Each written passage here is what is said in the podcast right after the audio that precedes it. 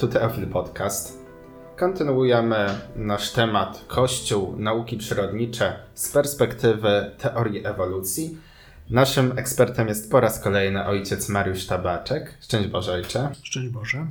Ojciec Mariusz jest dominikaninem, e, obecnie profesorem na papieskim Uniwersytecie Świętego Tomasza z Akwinu. Tam również w Rzymie pracuje badawczo w Instytucie Tomistycznym i specjalizuje się w teologii stworzenia. Dziś będzie nas interesowała, bez, będzie nas interesowała bezpośrednia reakcja przedstawicieli Kościoła i teologów na to, co się działo e, w momencie, kiedy Karol Darwin ogłosił e, swoje dzieło. Mówiąc szczerze, mi trochę ta cała sytuacja z Darwinem przypomina kryzys Kościoła w XVI wieku, kiedy wystąpił Marcin Luther i no, Kościół się bardzo podzielił, był to taki wstrząs. Więc ja bym chciał zapytać, czy podobnie w 1859 roku, e, kiedy Darwin zaproponował swoją teorię, to był czas, który był dla Kościoła szokiem, konsternacją, może w niektórych przypadkach jakąś inspiracją do kreatywnej teologii. Ja myślę, że to jest zbyt daleko posunięta analogia. Ponieważ y, no nie znam oczywiście historii Kościoła, nie jestem, nie jestem w tej mm, tutaj dziedzinie specjalistą, ale wydaje się, że w momencie reformacji dzieje się coś zupełnie nowego, czego się nikt nie spodziewał jednak, prawda? Pomimo tego, że obserwowano kryzys w Kościele na wielu, wielu jego aspektach jego funkcjonowania, to nikt tego się nie spodziewał. Z teorią ewolucji tak nie było. Y, ja już w pierwszym naszym podcaście wspomniałem, że ona kiełkuje, że tak powiem, przez e, dłuższy czas i te takie koncepcje ewolucyjne czy zmienności organizmów, one już wcześniej są obecne. I w związku z tym, na tyle, na ile jesteśmy w stanie powiedzieć, także wewnątrz Kościoła są pewne spekulacje na temat tego, jak pogodzić teorię ewolucji z nauką katolicką, z nauką biblijną, z teologią. Więc w momencie, kiedy książka Darwina się ukazuje, to nie wydaje się być jakimś radykalnym zaskoczeniem. I możemy wnioskować to na podstawie tego, co wiemy na przykład o teologach, którzy się na temat ewolucji wypowiadali, prawda? Więc jak gdyby ja bym tego nie nazwał jakimś wielkim kryzysem. Y, oczywiście były reakcje i po stronie teologów, i po stronie oficjalnego nauczania Kościoła, ale nie nazwałbym tego jakąś taką radykalną ewoluc- y, rewolucją. Y, być może, być może i do tego mam, myślę tutaj jakoś nawiążemy w, w tym odcinku, w miarę rozwoju i pewnych reperkusji teorii ewolucji, jej filozoficznych interpretacji i w momencie, kiedy Darwin publikuje swoje dzieło o pochodzeniu człowieka, tutaj zaczynają się rodzić kontrowersje i to będzie największa kontrowersja z punktu widzenia Kościoła, a mianowicie antropogeneza.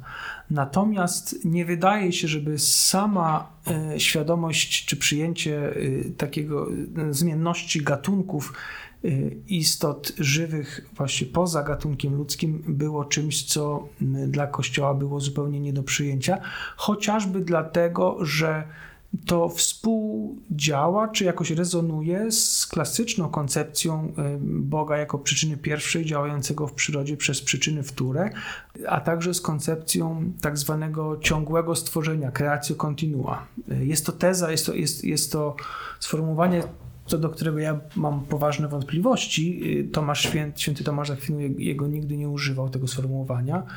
Raczej mówił o opatrzności Bożej i o tym, że Bóg jest obecny w świecie i mm, przez, działa przez przyczyny wtóre, czyli przez rzeczy będące w świecie i ich własną przyczynowość.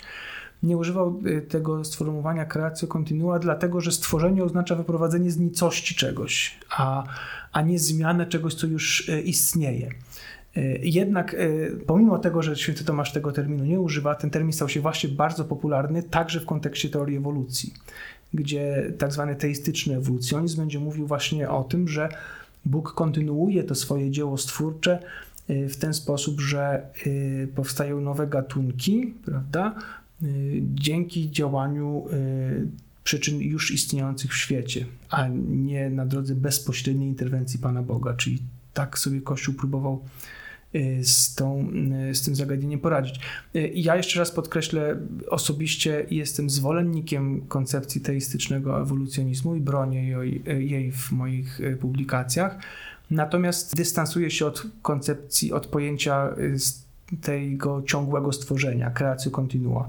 Dlatego raz jeszcze, że uważam za świętym Tomaszem, że stworzenie ex nihilo miało miejsce raz, jedynie powstają w ten sposób dusze ludzkie, natomiast wszystko inne, co powstało w tym pierwotnym stwórczym akcie z nicości, e, podlega nieustannym zmianom. I wśród tych zmian mamy też zmiany ewolucyjne.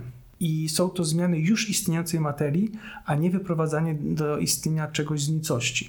Dlatego też uważam, że Pan Bóg jak najbardziej działa przez ewolucję i w ewolucji, ale mm, działa w ten sposób, że należy to do boskich rządów nad światem, po łacinie boskiego gubernacjo, y, a nie do boskiego kreacji, czyli do boskiego stworzenia.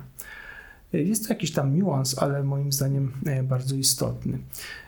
Natomiast jeszcze raz to podkreślę, w Kościół w początkach, po opublikowaniu tej teorii, radzi sobie w, w ten sposób właśnie, że, że stworzenie trwa i Pan Bóg stwarza nowe gatunki przez, na drodze zmian w już istniejącym świecie, gdzie Pan Bóg jako przyczyna pierwsza działa w świecie przez przyczyny wtóre, to jest żargon teologiczny, czyli przez już istniejące byty i ich przyczynowość.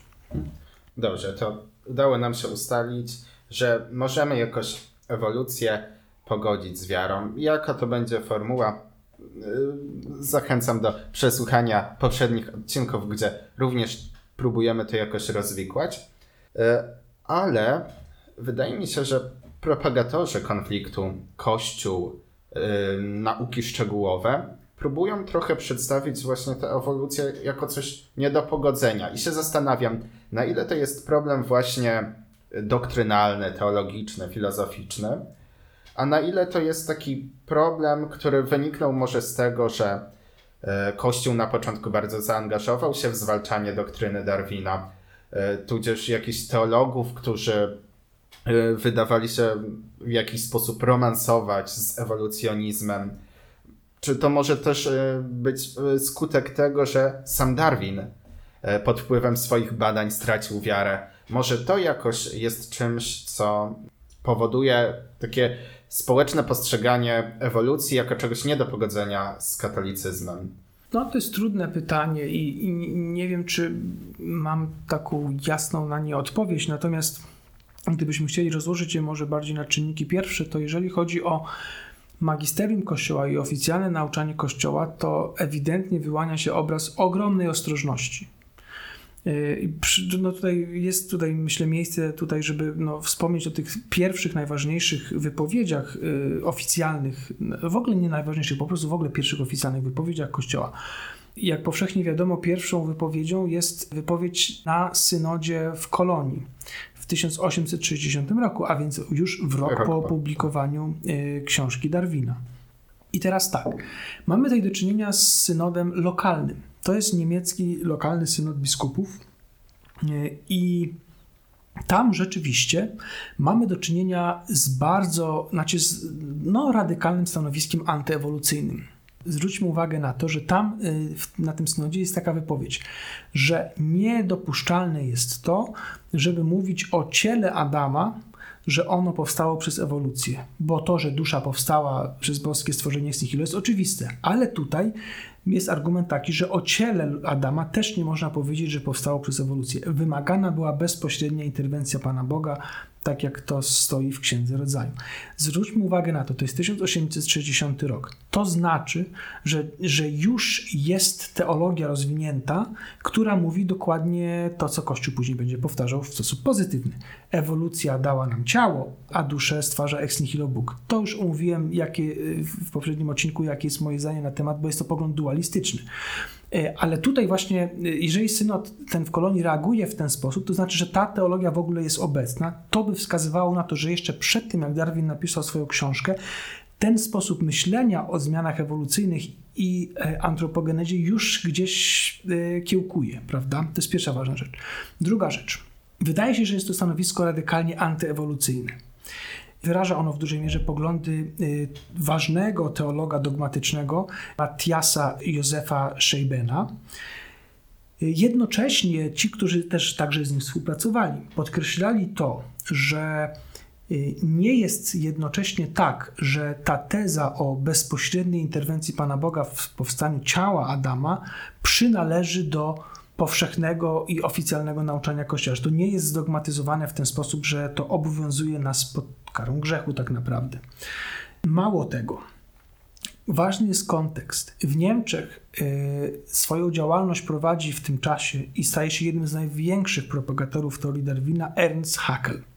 Jest to biolog, y, który w zacięty sposób y, wypowiada się przeciwko doktrynie katolickiej i używa też ewolucjonizmu jako jeden z pierwszych tak naprawdę biologów, jako właśnie rzeczywiście argument y, przeciwko nauczaniu biblijnemu i katolickiej interpretacji y, początków człowieka. Y, do tego należy wziąć pod uwagę to, że de facto synod wydaje się, że nie odpowiada tak naprawdę, bo Ems Haeckel te swoje poglądy antykatolickie przejawia, czy dzieli się nimi zanim jeszcze Darwin napisze swoją książkę.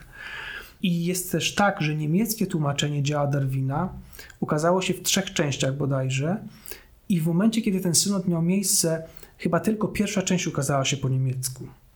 Więc yy, znawcy tematu twierdzą, że jest mało prawdopodobne, że de facto ten synod odnosi się do Darwina. On raczej odnosi się do tego całego fermentu wokół tych różnych koncepcji ewolucyjnych i książki innego y, autora, także Anglika. Chodzi tutaj o Roberta Chambersa, który pisze w tej swojej książce dzieli się pewnymi przemyśleniami na temat ewolucji. To jest przed Darwinem i ta książka już w tamtym czasie miała drugie swoje wydanie w Niemczech, cieszyła się dużą popularnością. I wydaje się, że synod może odpowiadać na tą książkę, a nie na teorię Darwina. I to jest, jest bardzo istotne. Synod ten jest oczywiście zaaprobowany przez Kościół, ale w taki sposób, bo są dwa stopnie aprobaty ze strony Kościoła synodów lokalnych.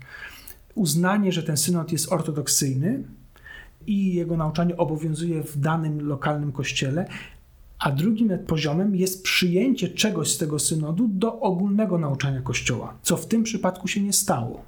Tu tylko po prostu Kościół zaaprobował te dokumenty i powiedział, że tam nie ma żadnej herezji. Czyli to jest bardzo ważne, bo ten stanowisko mocno antywolucyjne nie wchodzi w powszechne nauczanie Kościoła. I teraz to jest 1860 rok. Zauważmy, że potem jest przez 49 lat nie ma żadnego oficjalnego stanowiska, aż do 1909 roku, kiedy ukazuje się dokument papieskiej komisji biblijnej odnośnie do e, charakteru pierwszych rozdziałów Księgi Rodzaju. Teraz tak, to nie jest encyklika papieska, więc poziom... Prawowierności, nie, obowiązywalności. Obo, możemy tak powiedzieć, obowiązywalności, czy jeżeli chodzi o stopnie nauczania dogmatycznego Kościoła, to jest niższy stopień. I tutaj rzeczywiście też no, jest raczej wyraźne stanowisko antyewolucyjne w tym dokumencie.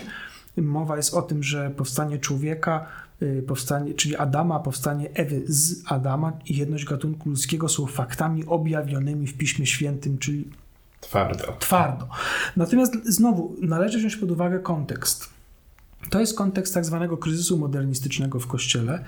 Y, z jednej strony próba ochrony y, i obrony y, w kontekście no, radykalnie zmieniających i szybko rozwijających się nauk szczegółowych y, na klasycznego nauczania Kościoła, więc coś dobrego. Z drugiej strony można tam się doszukiwać pewnych takich aspektów lękowych, prawda? Do tego dochodzi jeszcze fakt otwierania się teologii katolickiej, biblijnej na historyczno-krytyczną egzegezę Pisma Świętego i z jednej strony jest otwarcie, z drugiej strony no jest tutaj pewien ferment i pytanie, jak daleko można w tej egzegezie się posunąć i jak y, dalece można uznać, że te pierwsze rozdziały Księgi Rodzaju czy inne fragmenty Pisma Świętego no nie mają, nie należy ich interpretować dosłownie, że no gatunki literackie wskazują tutaj na możliwość różnych też reinterpretacji teologicznych. A więc to jest pewien kontekst, w którym się to dzieje, prawda, ten dokument. Więc y, moim zdaniem zawsze należy to brać pod uwagę.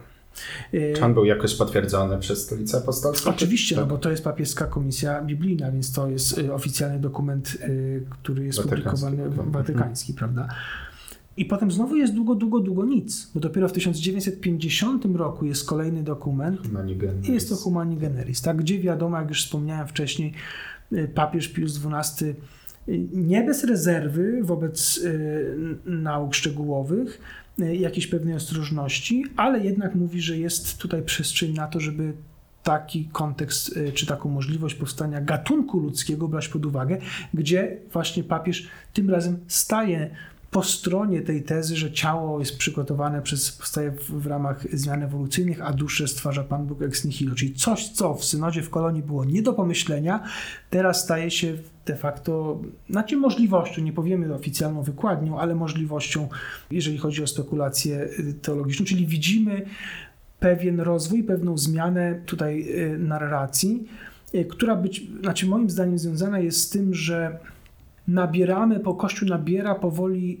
takiego dystansu i widzi, że, że y, teoria ewolucji nie musi być interpretowana y, w sposób redukcjonistyczny, zupełnie monistyczny, taki, który zupełnie odbiega od nauczania Kościoła. Więc dlatego moim zdaniem na coś takiego y, się Pius XII tutaj decyduje i zgadza. To mamy ten czas, kiedy no, jest duży odstęp między poszczególnymi wypowiedziami magisterium Kościoła. A czy w międzyczasie coś tam się dzieje? Czy teologowie dociekają? Czy trwa, pojawia się jakiś ferment intelektualny? Czy ścierają się jakieś opinie? Czy każdy tak czeka, co powie Stolica Apostolska za kolejne 50 lat? E, Tak, oczywiście, że pomiędzy tymi wypowiedziami y, trwa ożywiona debata i te wypowiedzi są owocem tej debaty. To nie jest tak, że Kościół w oderwaniu od tego, co dzieje się y, na uniwersytetach y, i na wydziałach teologicznych y, ogłasza cośkolwiek. Raczej, tak jak już wspomniałem, właśnie jest to owocem tej debaty. No i ta debata się ciągle działa przez ten czas, od samego początku. I znajdziemy w tej debacie y, takich y, teologów, y, którzy będą próbowali już właśnie na samym początku stawać na takim stanowisku, że możliwe jest pogodzenie teorii ewolucji y, z nauczaniem Kościoła na temat stworzenia, gdzie właśnie w odnośnie do organizmów żywych niższych od człowieka będą się ci teologowie odwoływać do tego argumentu dotyczącego pierwszej i wtórej przyczynowości Pana Boga. Natomiast w przypadku człowieka będą właśnie już mówić o tym, że ciało przygotowuje ewolucję, a duszę daje Pan Bóg. I, I przykładem tego, takiego stanowiska już w samych początkach może być y, George y, Jackson Mivart, bardzo ciekawa postać, y, Brytyjczyk, który nawrócił się na katolicyzm. Znał, poznał Darwina, został wprowadzony na salony brytyjskiej nauki do samego Royal- Society przez najbliższych współpracowników Darwina. Więc to bardzo ciekawa, bardzo ciekawy fakt. I on z jednej strony bronił wolności nauki, zwraca na to uwagę bardzo mocno. Z drugiej strony też Darwinowi pokazywał, że ewolucja oderwana w ogóle od jakiejkolwiek opatrzności Bożej, czy traktowana w sposób taki redukcjonistyczny mm, się nie ostoi, że, że jest fałszywym poglądem. I on właśnie proponował te tezy, o których tutaj wspomniałem, odwołując się do Tomasza z Akwinu, do świętego Augustyna. Y, Co ciekawe. On niestety zostaje ekskomunikowany de facto, natomiast nie na podstawie tego, co mówi, aczkolwiek Kościół skrytykował go za to podkreślanie wolności nauk szczegółowych i tego, y, że on twierdził, że, na, że teologia nie jest de facto y, nie stoi wyżej od nauk szczegółowych, raczej, że no, jeżeli tak można powiedzieć, gdzieś na równym poziomie stoją, to nie wiem, można się tutaj oczywiście do tego jakoś y, krytycznie odnieść, ponieważ cóż miałoby tu- tutaj znaczyć wyższość, niższość? Tu chodzi o zakresy badań i, i, o, i, i o przedmiot badania, i tutaj się te nauki między sobą różnią. Natomiast on za to był skrytykowany przez Kościół, za bronienie wolności nauki, a y, odrzucony przez darwinistów za to, że y, właśnie mówił o tym, że jednak y, Pan Bóg jako przyczyna pierwsza mm, działa w ewolucji, prawda? Oni nie mieli być może narzędzi wystarczających takich intelektualnych kategorii które pozwoliłyby im odróżnić te porządki, tak jak to czynią teologowie, w związku z tym stąd krytyka, natomiast zostaje ekskomunikowany nie na podstawie swoich tez odnośnie do ewolucji, natomiast na podstawie swoich poglądów na, temat, na tematy eschatologiczne. I jest to pewno no, nieszczęśliwy rozwój takich wypadków. Rzeczywiście on umiera niepojednany z Kościołem. Ale on pisze swoją książkę w 1871 roku, gdzie dzieli się tymi swoimi pomysłami odnośnie do teorii ewolucji. Bardzo ważnym teologiem, który też w początkach publikuje książkę na temat ewolucji, jest dominikanin Marie Dalmac-Leroy.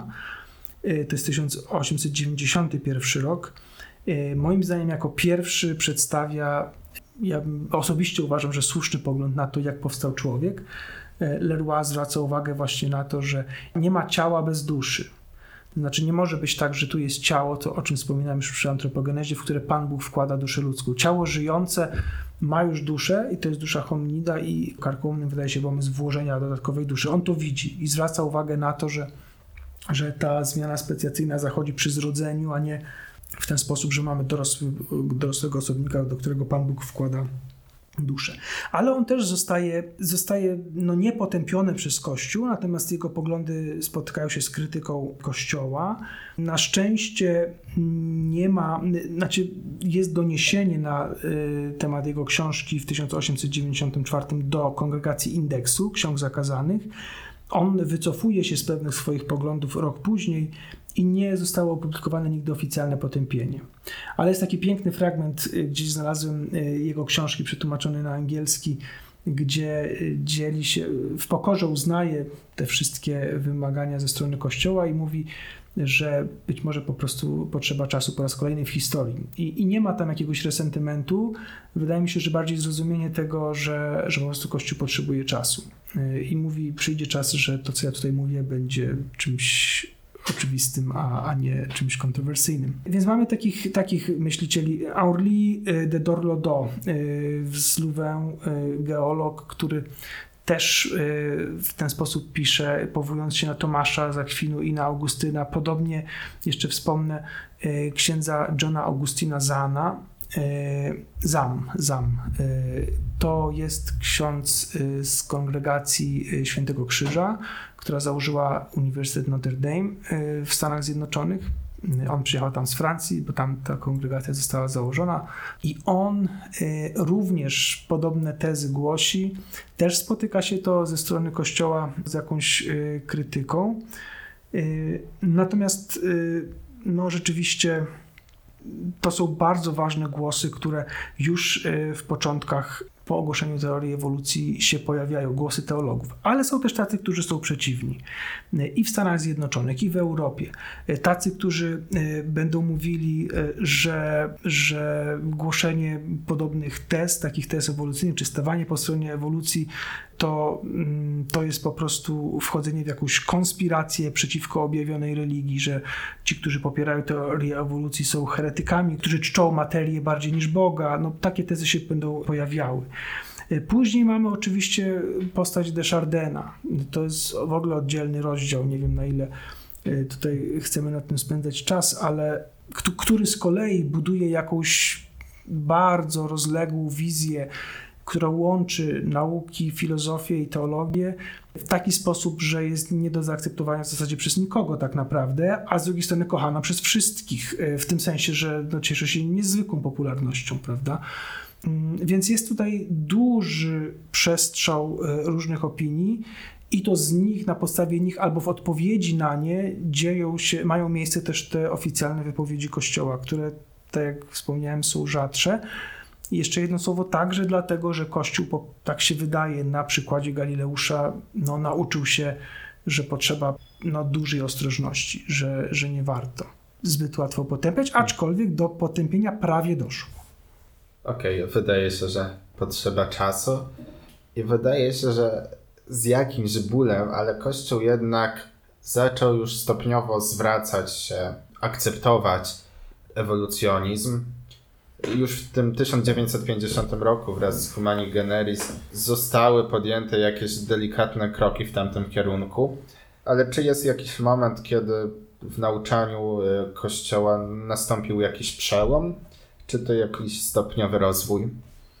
Ja osobiście uważam, że był to raczej stopniowy rozwój niż y, jakiś radykalny przełom, aczkolwiek encyklika Humani Generis jest określana jako y, przełomowa, ale ale ja bym to widział już w ten sposób, że ona jednak wpisuje się w pewien nurt badań i w pewne koncepcje teologiczne, które się wówczas pojawiają.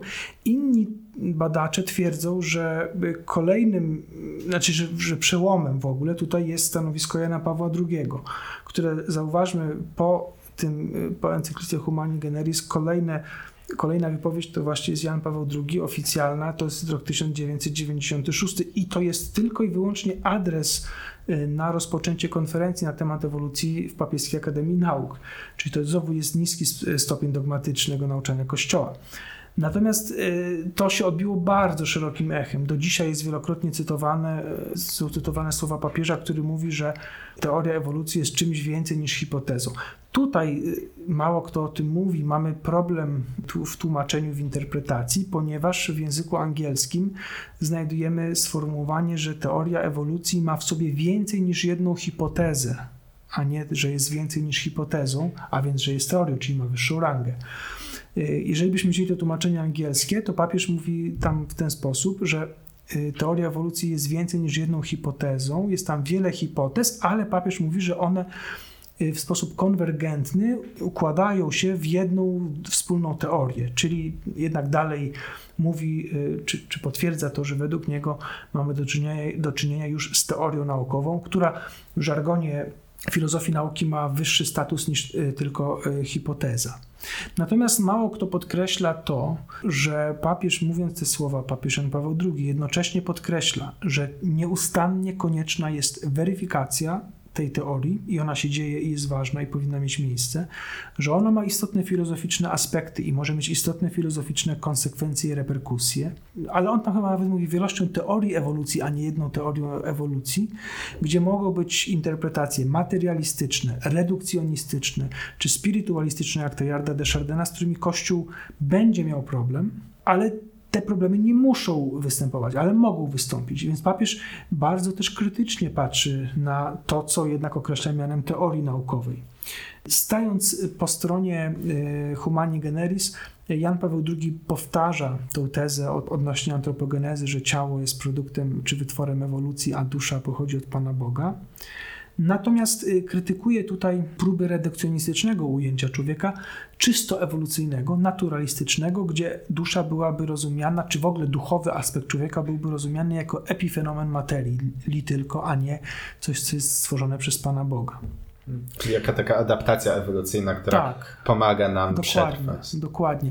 Natomiast, y, no właśnie, dla jednych ważne ze względu, e, znaczy ważnym e, sformułowaniem teologicznym, ale może też rodzić pewne wątpliwości, to bardzo radykalne i mocne stwierdzenie papieża Jana Pawła II w tym adresie, że w powstaniu człowieka mamy do czynienia ze skokiem ontologicznym. Jakąś, na czym ten skok polega? No na tym polega ten skok, że powstaje właśnie organizm, który ma świadomość, wolną wolę, intelekt i odniesienie do transcendencji do Pana Boga. To są rzeczywiście aspekty czy dyspozycje niebywałe w porównaniu z pozostałymi. To jest jakiś byt wyższego rzędu. Dokładnie. I teraz jest mowa jest o skoku ontologicznym. I jeżeli ewolucja zachodzi w sposób bardzo powolny w tym rozumieniu darwinowskim, ale no, wspomniałem już wcześniej o tym w poprzednim odcinku, że co do tego są współcześnie różne głosy. Y, to jest poddawane y, krytycznej analizie. No ale wtedy jak wytłumaczyć ten ontologiczny skok? I czy Pan Bóg pragnie takiego ontologicznego skoku? Y, więc to może rodzić pewne trudności, aczkolwiek, aczkolwiek nie musi. Pan Bóg jest wszechmocny i stwarza duszę człowieka, która ma takie właśnie dyspozycje, i w związku z tym, jeżeli powstaje byt ludzki, człowiek, który ma takie, a nie inne e, właściwości, no to z metafizycznego punktu widzenia możemy to postrzegać jako pewien, jako pewien taki właśnie skok. On, w języku angielskim jest tam sformułowanie ontological leap, czyli taki, no właśnie nie wiem jak skok najlepiej to przetłumaczyć. Pytanie, czy, bo jeszcze jednym ważnym dokumentem, o którym być może trzeba tutaj wspomnieć, jest, e, jest dokument Międzynarodowej Komisji Teologicznej, dokument opublikowany w języku angielskim w 2004 roku za pontyfikatu jeszcze Jana Pawła II, dokument, który ma tytuł Communion and Stewardship, dotyczy y, obrazu Boga w człowieku, czy inaczej, co to znaczy, że człowiek ma w sobie y, obraz i podobieństwo Boże. Chodzi o tą koncepcję imago Dei. Natomiast trzeci rozdział tego dokumentu, moim zdaniem warto go sobie przeczytać, bo to jest w pigułę podane rozumienie przez Kościół y, teorii ewolucji. I rzeczywiście jest moim zdaniem dobrze napisany ten, y, ten rozdział. No i tam padają ważne też sformułowania. W 63 punkcie czytamy, że to, że wszystkie organizmy pochodzą od jednego y, przodka, y, czyli tak jakby tego chciał Darwin, jest tam powiedziane, że to jest virtually certain, czyli praktycznie czymś pewnym i niepodlegającym żadnej wątpliwości. To jest bardzo śmiała i mocna teza padająca w dokumencie y, teologicznym. Jednego przodka tu chodzi o człowieka, czy po prostu jakiś tam na samym początku jakąś cząsteczkę żywą? Y, Chodzi o pierwszy w ogóle y, byt ożywiony, czyli cały świat istot żywych łącznie z człowiekiem pochodzi od Okej. jednego organizmu pierwotnego. W tym samym dokumencie znajdziemy takie sformułowanie, y, że człowiek pochodzi z Afryki, około 150 tysięcy lat temu miało to miejsce, wyjście z Afryki i jest tam powiedziane, że działo się to w populacji co wielu jest skłonnych y, interpretować w ten sposób. Proszę bardzo, Kościół otwiera się na poligenizm. Natomiast należy dodać, że w tym samym dokumencie, nieco dalej, w punkcie 70, e, przeczytamy po raz kolejny odniesienie do antropogenezy, gdzie jest powiedziane, że powstanie człowieka jest czymś, co przekracza narzędzia e, w pewnym, w pewnym aspekcie, narzędzia poznawcze nauk szczegółowych, opisanie powstania człowieka. I tam jest dodane, niezależnie od tego, czy chodzi tutaj o pierwszą parę, czy pierwszego człowieka, czy o e, jakąś populację, czy wspólnotę ludzi. Czyli otwarcie. Czyli jest jednak ten moment, wydaje się, otwarcia na obie te opcje i nie dogmatyzowanie, czy nie, nie, nie brak zajęcia stanowiska jasnego w którąkolwiek y, ze stron. I ten dokument też y, bardzo mocno podkreśla y, i odwołuje się do tej tomistycznej koncepcji właśnie przyczyny pierwszej Pana Boga raz jeszcze i przyczyn wtórych, przez, poprzez które Pan Bóg działa w świecie. Ta część y, nauczania, czy ta część tej doktryny jest dosyć szczegółowo omówiona i w bardzo taki przystępny sposób. I moim zdaniem to jest bardzo ciekawe i bardzo istotne, ponieważ do tej klasycznej teorii, teologii, do, za którą właśnie no, Dominikanie jakoś, y, którą kultywują i za którą stoją, y, ten dokument się jednak y, odwołuje. Więc y, kończąc bardzo długą odpowiedź na krótkie pytanie, ja bym tutaj jakichś wielkich nie dopatrywał się przełomów, raczej y, ostrożne badanie rzeczywistości przez Kościół, ostrożne wsłuchiwanie się, ostrożne mówię, kiedy mówię ostrożne, także w tym aspekcie, że no, zwracana była krytyczna uwaga teologom, którzy być może niesłusznie, słusznie, niesłusznie, to trudno jest ocenić, bo łatwo jest to nam oceniać z perspektywy dzisiejszej, kiedy no właśnie Kościół jest dużo bardziej otwarty na tą teorię, no ale to jest owocem też tego, że no, pewne rzeczy przepracował, przemyślał i, yy, i z pewną ostrożnością do tego podchodzi, wciąż i podchodził. I łatwo jest w taki ahistoryczny sposób patrzeć wstecz i mówić, o, to było niezasadne. Na przykład krytyka tych teologów, o których tutaj wspomniałem. Należy się strzec takiego podejścia, bo być może to było jak najbardziej zasadne yy, w kontekście całego nastroju, i w ogóle nastrojów społecznych wśród naukowców i tak dalej yy, w tamtym czasie, więc, więc ja bym tutaj był ostrożny przed takim jakoś krytycznym ocenianiem postępowania Kościoła. No, ale jednak jednocześnie wyłania się nam obraz pracy teologów, który może nie być łatwy, która może nie być łatwa, prawda? Gdzie, gdzie gdzie Kościół w jakiś taki y, sposób krytyczny i z rezerwą reaguje na pewne y, koncepcje i pomysły teologiczne. E, Jan Paweł II był filozofem, ale kolejny papież, Benedykt XVI, czy on jakoś z perspektywy teologicznej inaczej patrzył na temat ewolucji niż Karol Wojtyła? Jakie jest stanowisko Benedykta XVI, który obecnie w oczach nam współczesnych uchodzi jako taką ostoja ortodoksji? Bardzo się cieszę, że zadajesz to pytanie, ponieważ mam wrażenie, że, że mało się mówi o tym, jak bardzo złożony jest y, podejście Benedykta XVI do kwestii y, ewolucji. Jako papieża, który w ogóle na tą y, kwestię no, dialogu między intelektem a wiarą, między naukami szczegółowymi a wiarą był bardzo otwarty. Ja to też tutaj, co będę mówił, mówię na podstawie najnowszych badań, które ostatnio się ukazały, w, zresztą w numerze czasopisma Scientia Fides, które miałem szczęście redagować, bo zostałem do tego zaproszony. I też na podstawie innych też tekstów, które no mówię, w ostatnim czasie są opublikowane, gdzie dostrzega się u Benedykta przynajmniej dwie takie fazy w jego reakcji czy odniesieniu do teorii ewolucji. Najpierw jest do 1981 roku jest, no, określa się etap pozytywny, gdzie papież no, jak gdyby bazując na tym, co jest powiedziane wcześniej, jest otwarty, widzi niebezpieczeństwa, jakiegoś, jakichś redukcjonizmów i tak dalej, ale zgadza się z Humani Generis, zgadza się z Janem Pawłem II, że ta spekulacja i w odniesieniu do teorii ewolucji na temat powstania życia i człowieka jest możliwa. Natomiast już wtedy z naszej perspektywy takiej tomistyczno-dominikańskiej ciekawe jest to, moim zdaniem, że jeszcze wtedy Ratzinger wypowiada się krytycznie na temat klasycznej filozofii. Twierdzi, że kiedy chcemy mówić o ewolucji, to priorytetem jest nie tyle statyczny byt, ale stawanie się. W związku z tym ten schemat materii i formy, o którym tutaj w pierwszym podcaście na ten temat ewolucji wspominałem. Czyli ten ujęcie tomistyczne. Tak, jest dla niego czymś, co on twierdzi, że stoi na przeszkodzie wręcz. On to otwarcie mówi. I dlatego też wydaje mi się, że on pozostaje pod mocnym wpływem Deschardena, pod wpływem którego zresztą byli wszyscy teologowie okołosoborowi. I to jest moim zdaniem bardzo ciekawe. Mówi Ratzinger w tym czasie jeszcze jedną bardzo ważną rzecz, gdzie on jako jeden z niewielu sprzeciwia się temu dualistycznemu ujęciu, że ciało daje ewolucję, a, duch, a ducha daje Pan Bóg. Ratzinger mówi, nie można człowieka kawałkować na takie dwa, dwie części, bo to trochę, on tego nie mówi, ale oczywiście to brzmi kartezjańsko w taki sposób, dwie odrębne substancje żeby przekroczyć to, co robi Ratzinger w tym czasie, no moim zdaniem idzie za Deschardenem, bo mówi, że materia jest pewną fazą w historii ducha, czyli jest priorytet ducha i materia, która jeszcze nie jest ożywiona, jest pewną fazą w rozwoju tego ducha. No to jest język Deschardena, który, który w jakiś sposób Ratzinger tutaj przyjmuje.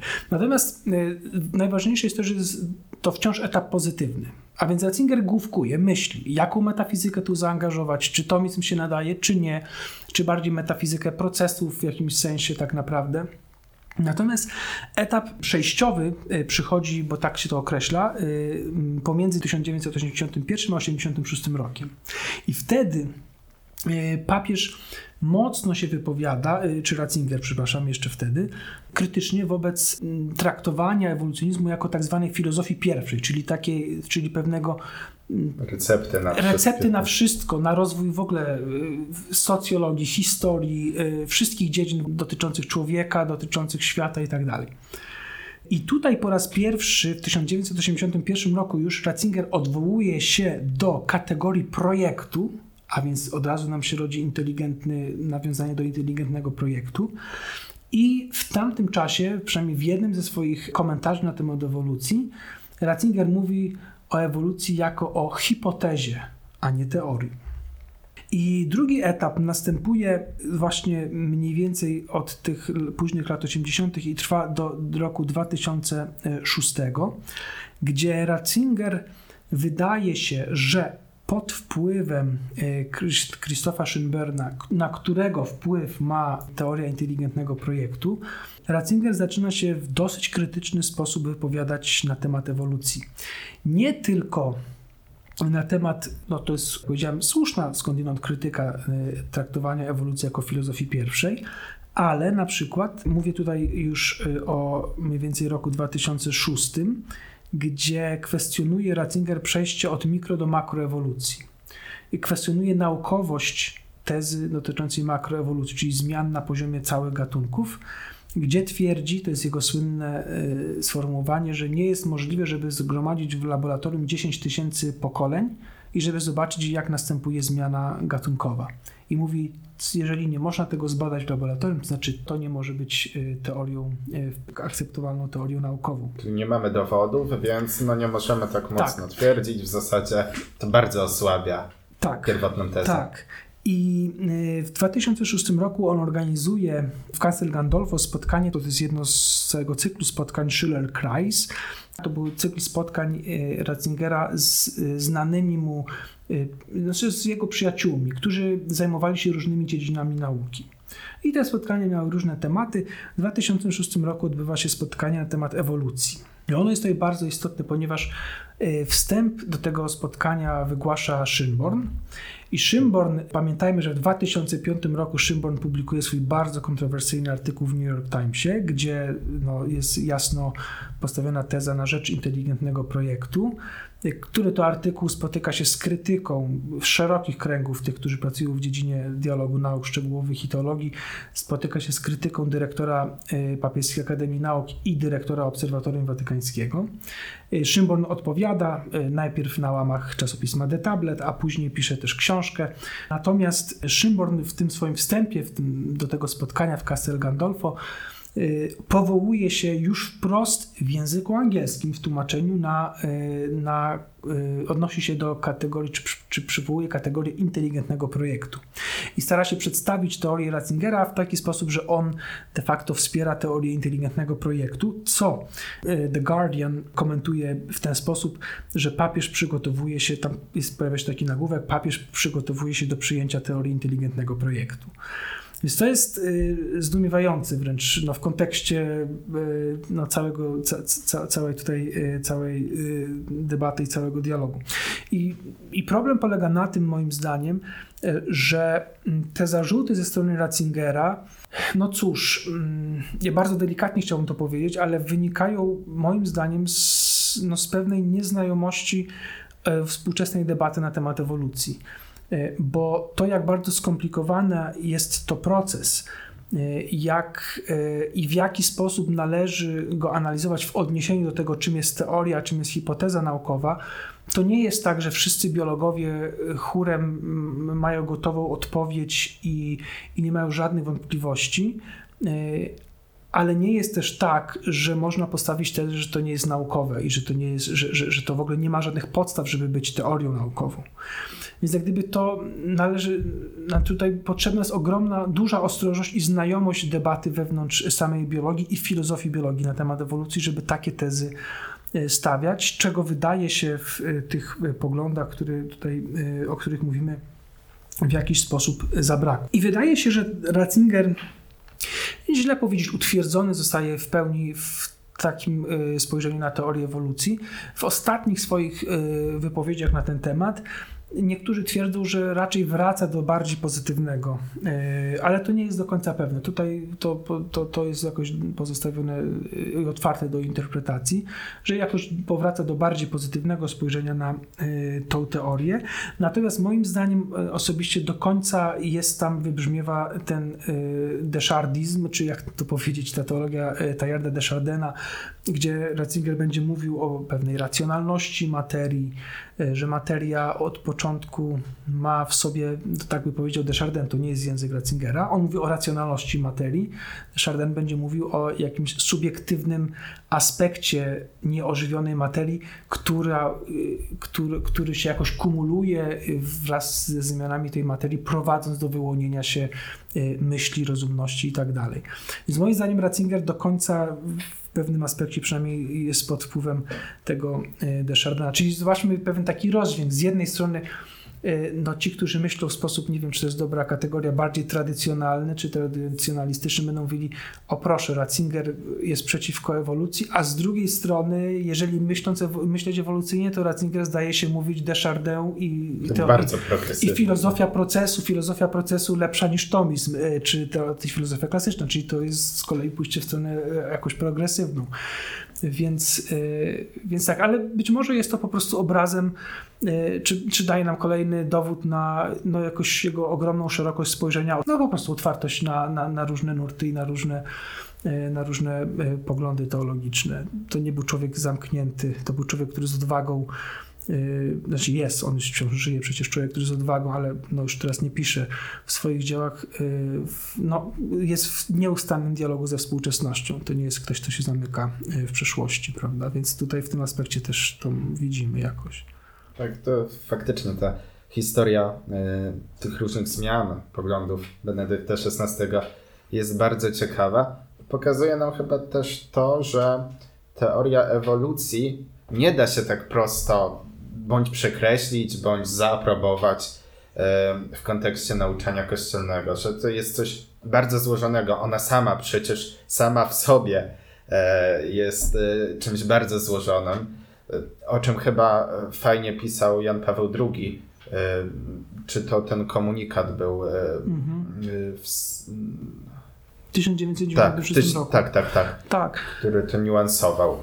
Tak, i y, no, jest to bardzo, znaczy się, bo to jest tak, że kiedy na przykład popatrzymy na Galileusza i na Kopernika, tak, prawda, i tą zmianę tutaj, no kopernikańską zmianę w naszym rozumieniu tego, jak wygląda wszechświat, y, w tym takiej w kosmicznej skali, no to wydaje się, że to jest no, w taki sposób udowodnione, że wątpliwości co do tego nie mamy, prawda?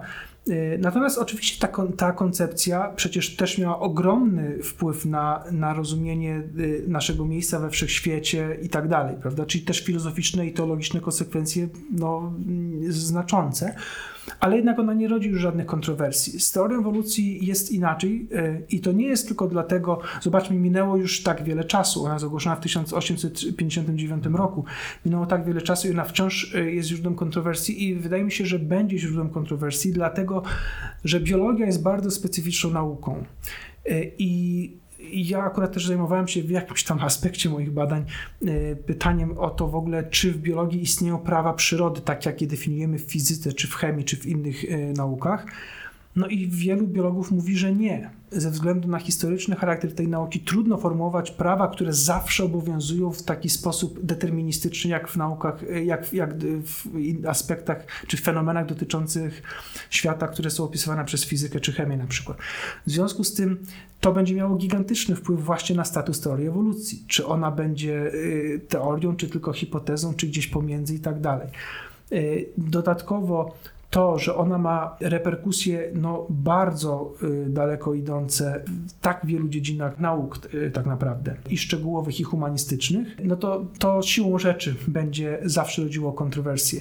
Y, nie wspomnieliśmy tutaj oczywiście o o różnych no, bardzo negatywnych y, filozofiach, które zrodziły się na tle y, teorii ewolucji, o tym, jaki wpływ miała na całą ideologię nazizmu na przykład i tak dalej. No, to są realne y, fakty historyczne, prawda?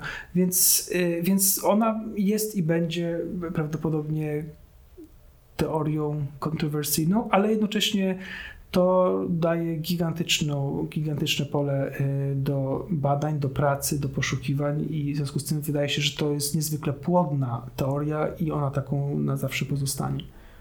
Ja się z tego bardzo cieszę, ponieważ być może wraz z kolejnym jakimś odkryciem e, na tej płaszczyźnie będzie nam się jeszcze spotkać i porozmawiać na te tematy. Dziękuję bardzo Ojcze za te trzy odcinki, które udało nam się nagrać i porozmawiać. Bardzo dziękuję. Ja też e, serdecznie dziękuję i pozdrawiam wszystkich słuchaczy z Panem Bogiem. Z Panem Bogiem.